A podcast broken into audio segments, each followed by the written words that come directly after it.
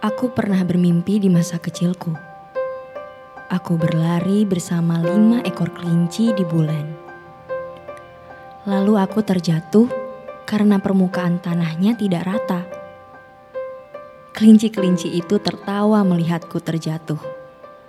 Aku juga menertawakan diriku. Setelahnya ibu membangunkanku. Mimpiku usai Aku kembali bersiap mandi, menggosok gigi, lalu memakai seragam putih merah.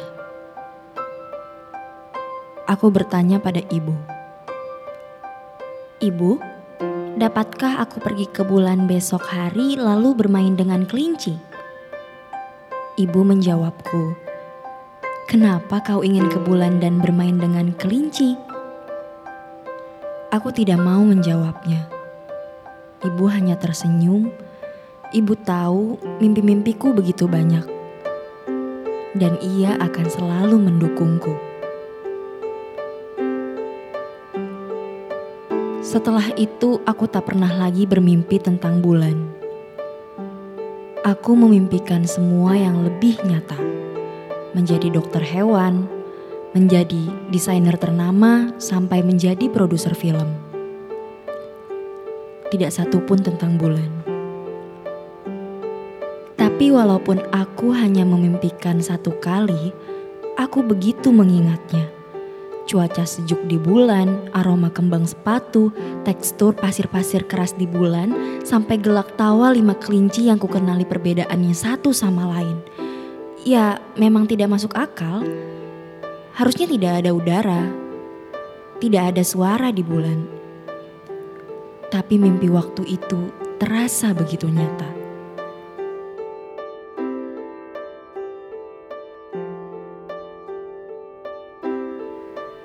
Bicara soal mimpi dan cita-cita, tempatku berdiri sekarang terasa amat berbeda. Aku menjadi guru taman kanak-kanak. Rasanya tidak begitu buruk kok. Aku memang tidak terlalu menyukai anak-anak tapi kasih sayang ibu semasa kecil selalu membuatku terkenal. Ibu yang lelah setelah bekerja seharian selalu menjemputku menjelang sore. Ia selalu meminta maaf setiap hari karena selalu terlambat menjemput.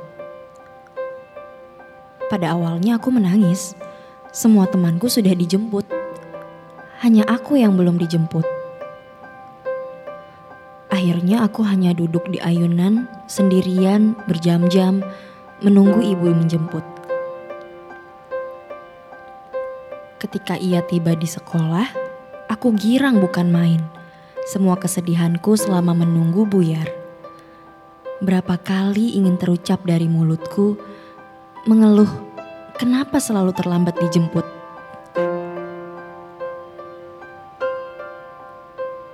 Tapi ku tahan. Aku tak punya ayah, tak pernah punya ayah. Ibu menjalani semua ini sendirian, membesarkanku, bekerja untuk membayar kontrakan kami, seragam, dan buku sekolahku. Ibu memberikanku sebuah lollipop setiap menjemputku. Selalu rasa apel. Dia bilang, ini permintaan maaf darinya karena selalu terlambat. Beda sekali bukan dengan kebanyakan ibu yang sedikit enggan memberikan anaknya permen setiap hari. Ibu tidak nampak seperti seorang perempuan biasa. Ia adalah manusia seutuhnya yang menerima kehidupan sebagai sesuatu yang harus dijalani sekuat-kuatnya. Tanpa banyak meratap.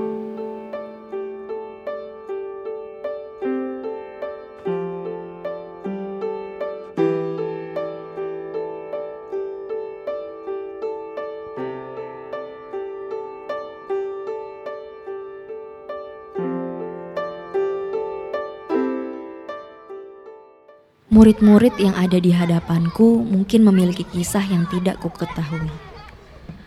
Mungkin lebih bahagia atau malah lebih perih. Tapi aku tidak bisa mengukur derita orang lewat penderitaanku. Setidaknya aku bisa mencoba jadi ibu bagi mereka di sini. Dengan sebaik-baiknya. Pelajaran hari ini tentang kisah luar angkasa. Anak-anak begitu bersemangat. Di mata mereka, aku melihat cerminan diriku belasan tahun silam ketika pertama memimpikan ada di luar angkasa sana. Dan bulan nama seorang murid yang nampak menunjukkan wajah yang paling tidak peduli pada pelajaran ini. Aku bertanya pada bulan sambil menunjukkan sebuah ilustrasi. Bulan, lihat ini. Bumi dan sahabatnya, yang namanya bulan juga. Dan bulan menjawab, Aku tahu. Aku kan dilahirkan di sana di sana banyak kelinci dan aku tidak suka di sana. Aku hanya tersenyum mendengarkan bulan. Mungkin kami sama-sama pernah bermimpi tentang bulan. Bedanya, aku langsung jatuh cinta, ia tidak. Bel berdering. Jam pulang sekolah. Aku mengantarkan para murid satu-satu ke pintu depan sekolah menunggu para orang tuanya menjemput. Deretan mobil-mobil mewah telah menanti. Kuharap anak-anak ini selalu bahagia dengan keluarganya. Saat aku melihat ke belakang, aku melihat bulan. Ia belum dijemput, lalu aku menghampirinya. Bulan, kamu belum dijemput? Belum, Miss. Miss Alia yang ada di sebelahku membisikiku. Tunggu setengah jam lagi, kakeknya yang menjemput. Ah iya, aku belum menceritakan. Sebenarnya kelas hari ini bukan kelasku. Aku menggantikan Miss Rina yang resign minggu lalu. Jadi, ini hari pertamaku sekelas dengan Bulan. Tidak lama seorang lelaki berusia 70-an datang menjemput Bulan. Siang Bapak ingin menjemput Bulan ya? Ia tak menyahut. Hanya mengangguk lalu dengan tertatih menggandeng Bulan dan berjalan ke trotoar depan sekolah. Menaiki sebuah angkot dan pulang. Aku jadi bertanya-tanya Kenapa kakeknya yang menjemput? Aku ingin tahu lebih banyak tentang Bulan. Tapi semoga keluarganya baik-baik saja. Bulan benar-benar mengingatkanku pada diriku di masa lampau. Membuatku terkenang juga pada ibu. Sudah sepuluh tahun ibu pergi meninggalkan dunia ini. Ingin sekali aku bertanya padanya, Ibu, apakah aku sudah menjadi ibu yang baik bagi murid-muridku?